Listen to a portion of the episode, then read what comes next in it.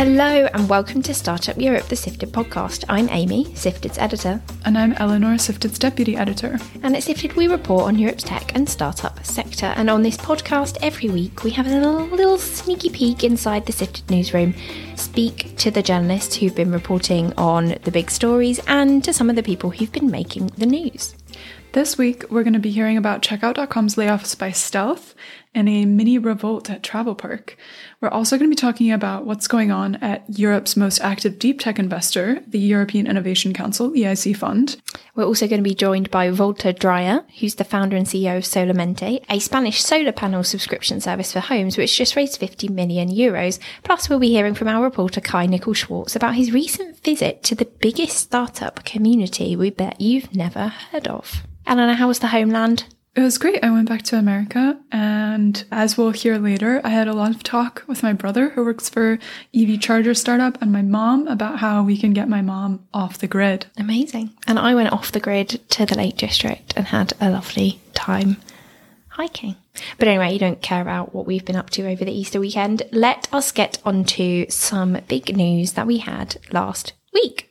Last week, the big news at Sifted was a story we published about London payments company Checkout.com, which I'm sure all of you are very familiar with. It's one of Europe's most valuable startups, and it's been just one year since it raised a $1 billion Series D, which are not the kind of rounds that you see anymore. Now it's facing an exodus from its executive team and is making a series of unannounced layoffs. Amy, what's going on? Yeah, so the other Amy at Sifted, Amy O'Brien, our fintech reporter, had been doing some snooping and she found out from her sources that in the last nine months, six of the very, very senior executives that had reported directly to Checkout CEO Guillaume Pousaz had left the company. Um, she had three sources who were sort of familiar with, with this. And as part of that, the C-suite lost two of its members.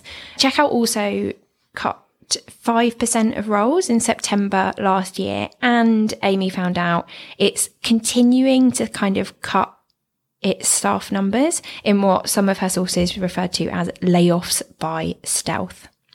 So, what does the C suite look like now? So, the people who have left the kind of senior positions include the chief marketing officer and the chief revenue officer. They were the members of the C suite that are no longer in it and they haven't been replaced. And then other senior executives who've left include the head of crypto strategy, the former COO, the general counsel and head of regulatory, the former CTO, and then the SVP of engineering. So all pretty significant roles that have gone and not all been replaced. The article also mentioned these kind of layoffs by stealth. What does this mean and how can a company lay off people by stealth? So, a spokesperson for Checkout said that these headcount reductions are just a combination of natural attrition and resource planning. But we heard from employees who said things like every team apart from the sales team has been losing at least a few people that it's been really awful for employees and that they feel that this is a quote, one fell swoop would have been much better. Someone else said, every week they don't know who is going to disappear and people are just waiting around to see if they get laid off. It's death by a thousand cuts. We also looked into how bad the gender pay gap is at checkout.com as well as some other UK fintechs. How did checkout.com fare? Yeah, so we looked at some of the best funded UK tech companies. And of the 20 best funded, Revolut and Checkout were in the bottom quartile. So if you look at the percentage of women who are in the highest paid jobs at those companies, at Checkout, it's only 20%. And at Revolut, it's 11.5%. So basically, there are not very many women in the best paid roles in those big, powerful fintechs. On the flip side, Monzo and Starling, two of the neobanks, were in the top five companies for this statistic. So at Monzo, 38.2% of the best paid roles are held by women, and at Starling, 30.9% of the best paid roles are held by women. So the back for them. Coming back to the article about the layoffs and the executive departures at Checkout, the response was kind of surprising. Yeah, so after we published the article, you know, we'd obviously already done our homework. Amy had spoken to lots of sources. We had sent Checkout what we were going to write as is good practice, and they had to come back to us with responses. Guillaume, the CEO, then sent a very long email to all of Checkout's employees, which we were sent screenshots of, with a PDF of our article attached to it to encourage them not to click on the website and give us more clicks. But we could see from our data that there were many, many employees of Checkout reading this article, and it makes us think that we are onto something. Well, checkout.com, maybe it's not on the scale of checkout.com, but checkout.com isn't the only startup that's facing a backlash from employees. Yes, so another juicy story. TravelPerk, the Spanish business travel unicorn, announced that its employees must return to its Barcelona office at least three days a week in February. And basically a mini, what has been described to us as a mini revolt has broken out. Yeah, so Avi Meir, the company's CEO, announced the new policy. As you said, at the end of February, he said that human interaction should happen in real life, not in the metaverse, and that COVID 19 was a time of exception in a LinkedIn post after the announcement. He is someone that's been very vocal in the past. He's even written us an op ed in the past about how much he feels about the importance of people collaborating in groups and spending face to face time with each other. But this has gone down very poorly with a lot of people at the company. And yeah, there's been a lot of tension. And as you might be able to expect if you know anything about the tech industry, it's the engineers who seem to be the most annoyed by this policy. What are they up to, Eleanor? Yeah, so according to to employees at the company right now, a group of about 100 engineers signed a letter that described how they felt about this returned to the office for three days. They said they were disappointed by the new fo- policy and kind of outlined all of the ways that this new policy will impact them, including the time that they have to spend commuting, the way that they have to adjust their schedules, and then the fact that it will they'll have to spend less time with their families. And to be fair to TravelPerk, the leadership team has received 100 requests, so that's roughly 8% of their total employees for people who want to be exempt from the new rules, and 75% of those requests have been approved, a spokesperson told us. The TravelPerk wouldn't say what would happen if an employee outright refused to return to the office three days a week, though. But I guess TravelPerk is not the only tech company that's going back remotely. Some big US tech firms like Apple and Amazon have also said that their employees need to be back a certain amount of days in the office. We've seen that happen in finance as well and tech, and a lot of times employees are really not happy about this. It's really funny. I feel like some of the benefits to culture are things that can really only happen in the office. But I do also very much understand the frustration of people who have to get on that crowded train every morning and slog into the office. And it's really tiring. Yeah, I reckon we're going to see more and more of it though, and more mini revolts break out Yeah. as a result. But it's just so funny because it's like before the pandemic, it was understood that you had to go into the office five days a week from nine until five and you had to be there. People don't want the toys taken away from them anyway. Yeah, we also used to arrive at 9 a.m. always. I got into the office at 7:30 for my job originally. So, yeah. Wild. And on to another kind of controversy. Well, this controversy has been kind of brewing for a long time. So, Europe's most active deep tech investor, the EIC, European Innovation Council Fund, basically was Brussels' first initiative to invest EU funds into European innovative companies, trying to make up for the gap in funding for deep tech companies in Europe and try and nurture some of the really strategically important tech companies that Europe needs to have. And it's been chronically struggling with delays in payments to the startups that it chose to be part of its program. And we finally have a little bit of clarity on what's going to happen going forward. Yeah, so the backstory is to cut a long story short that the fund didn't pay startups that had promised money for a long time, and that led to dozens of startups being short of cash, and some telling us that they were on the brink of bankruptcy. What the EIC fund decided to do is it brought in an external fund manager, so a sort of another investment firm that would take over all the investment decision making to help streamline things. And our Central Eastern Europe reporter, Zosia Wanat, spoke to Mark Ferguson, who's been the chair of the advisory board to the EIC for a while. And he said that the issue is going to be completely resolved by the end of the year. But I thought he was quite candid. He did basically say, yep, we really mucked up. this is very sort of unacceptable and absolutely shouldn't have happened. So he told Zosia that founders had been waiting, I quote, far too long for money and that I quote, this is not acceptable and it is not the way that the EIC will be working. Founders are quite right to complain and he's not making any excuses. And I guess it is really important that the EIC gets this kind of stuff right because they are Europe's most active deep dive fund. Maybe people don't really know too much about their impact, but they're in, they're on the cap tables of five unicorns, Cellink and RELX included. They get about a thousand entries for every new call for applications they get. They were in the 100 million euro round raised by Pasqal, the French quantum startup, which was earlier this year, right? Yes. And it just is a bad look when, you know, you are backing all of these companies of consequence and the processes just aren't in place. Yeah, and I mean, this is one of Europe's many efforts to compete with the US and China. And the EIC is meant to be offering companies grants of up, you know, up to 2.5 million, investing up to 15 million euros. But if the money isn't arriving in the bank, then it's just worse than it not existing at all. For our first interview, we are joined by Wouter Dreyer, founder and CEO of Solarmente, a solar panel subscription service for homes. They just raised 50 million euros in debt and equity.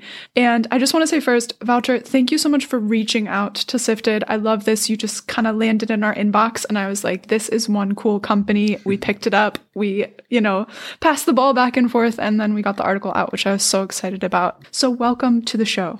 Thank you, Eleanor. Thanks for having me. So tell us a little bit about Solarmente. What is the service that you're providing and it's a subscription service. Tell me about that.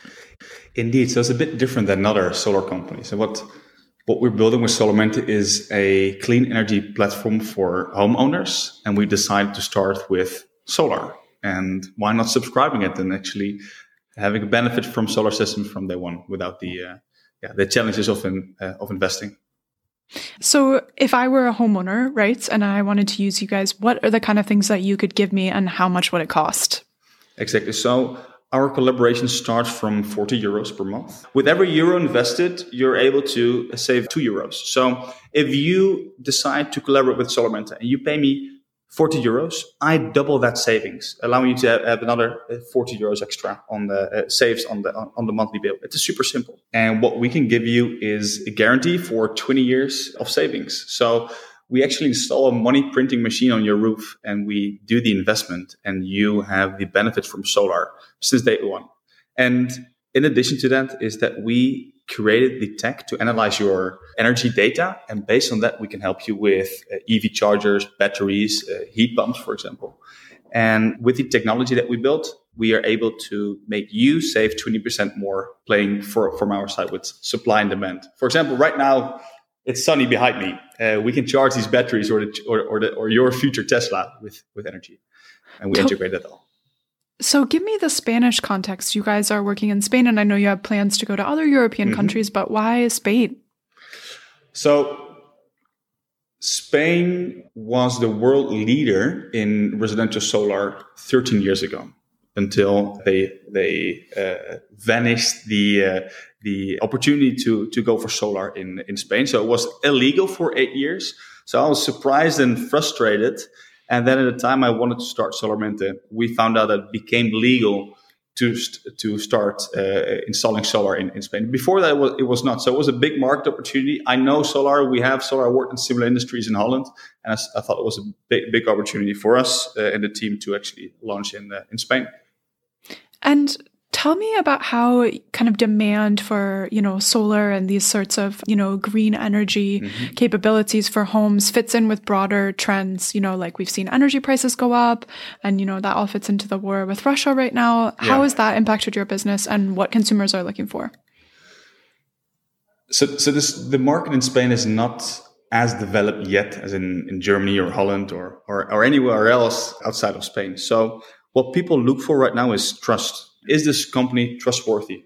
Do I do I want to invest my time this and money in, the, in, in, the, in this company? The answer right now is yes. Before that, absolutely not. The recent trend we saw with the war in Ukraine is that the, the, the prices of, of electricity were going up significantly. That scared people. And what do people, when they're scared, they find for opportunities to actually pay less. And how do you do that? With solar. But solar alone does not convince people yet in Spain. So there are some options people look into. One is, for example, grants. There are insane grants available right now in Spain to boost the energy transition. So the government is trying everything possible to get this uh, country as sustainable as possible and as soon as possible. So I know that a lot of the raise this time was debt as well. Talk me through why raise debt, right? And how what that funds exactly. Yeah. So it's it's part of our strategy we created a year ago at YC. This debt round is only focused on subscription. It is a package with our collaborator that accelerates the solar subscribers that we have. So we foresee a future only with subscribers and we need debt for that because we don't want to use equity to to to buy material this is also part of our strategy bring us to profitability which we reached recently and also stage three is raising an a later this year so we can we can combine series a and, and a big big round we do it hand in hand and that's what we started these days so next steps tell me about it you're going to raise a series a how's fundraising going right now? um Okay, so two questions. How's going, fundraising going in the market right now? I think startups are struggling, but investors want to invest their money in companies that will exist in a couple of years and where sustainability is a, is a, that's a pro. So Solarmente is an, let's say, a hot, hot item. Some people call it a Series A. For us, it's a Series A, but I see it more as an expansion fund. So if I can explain is that what we created in Barcelona right now, we call it a solar factory. It's more inspired by Elon. Uh, he created Tesla factories, gigafactories. We created a concept that worked right now. Uh, we became profitable in Barcelona. We have our numbers are, are, are favorable, and we want to replicate this solar factory also in four other areas in Spain. Thank you. Well, I just went back to the states over the weekend and talked to my mom, who's trying to go off the grid and is considering nice. solar. So I'm going to send her this podcast. So Wouter, you're one startup that's gone through the world's most famous accelerator, YC. Tell me, do you think it's worth it as a European founder to do the program? The direct answer would would be absolutely, absolutely. I think so, so, the videos of us applying for YC are still online. It's funny to see. We're like two two young guys presenting in the living room. Uh, uh, we had like, from the noodle and the pizza era. Um, what YC did is made uh, from two young guys that were really eager to grow, two professionals, and we're still in weekly touch with YC. And for for European founders, why, uh, YC is it worth it? Absolutely, absolutely, hands down. Love it. Thank you. Well, I hope you've graduated beyond pizza and noodles. I hope you're um, some. Well, I still enjoyed it in the weekend, uh, but um, but yes, uh, we're, we're now in a different area. We're now on the next level. And finally, our reporter Kai Nicol Schwarz is here to talk to us about his trip inside the biggest startup community we don't think you've heard of. Kai, tell us what is Voyagers? Well, it's this 2,000 strong startup community of health tech and climate tech people. And it's been going for about four years and started with this trip to Iceland where David Rowan, the founding editor of Wired UK, first took about 50 health tech founders to Iceland for a few days just to walk around the glaciers, explore volcanoes, that sort of thing. And the whole point really was to move conversations between founders and investors and other people working for these startups away from superficial startup chat, right? You know, we've all heard it at startup events and put people in a more intimate environment. That went really well. David got a lot of positive feedback from that. From there, he set up the WhatsApp group, which initially was just health tech founders. That WhatsApp group spiraled. He said anyone can add any other founders or investors into this group. And so, yeah, it sort of snowballed from there. Lockdown hit. He set up a climate tech group. And again, that snowballed and now we're at a point where we've got 2000 members constantly buzzing the WhatsApp chat with requests and giving advice and offering feedback and, and all that sort of thing. Amazing. And I had first heard about this from a climate tech founder who'd been on, I think it was like a wine tasting in Portugal retreat, which sounded pretty good. And then I immediately thought, how can I get one of our team on one of them? And you were that lucky person, right, Kai? Yeah, they do a lot of, they do a lot of interesting stuff. One of the most recent manifestations of this idea of bringing people close together was a co-working retreat. in the countryside in southern Italy. So I went out there during February and they'd hired this villa for about a month and they brought different founders and investors in week by week. So I went out, you just live with a bunch of other founders for seven days. You're cooking together, you're cleaning together.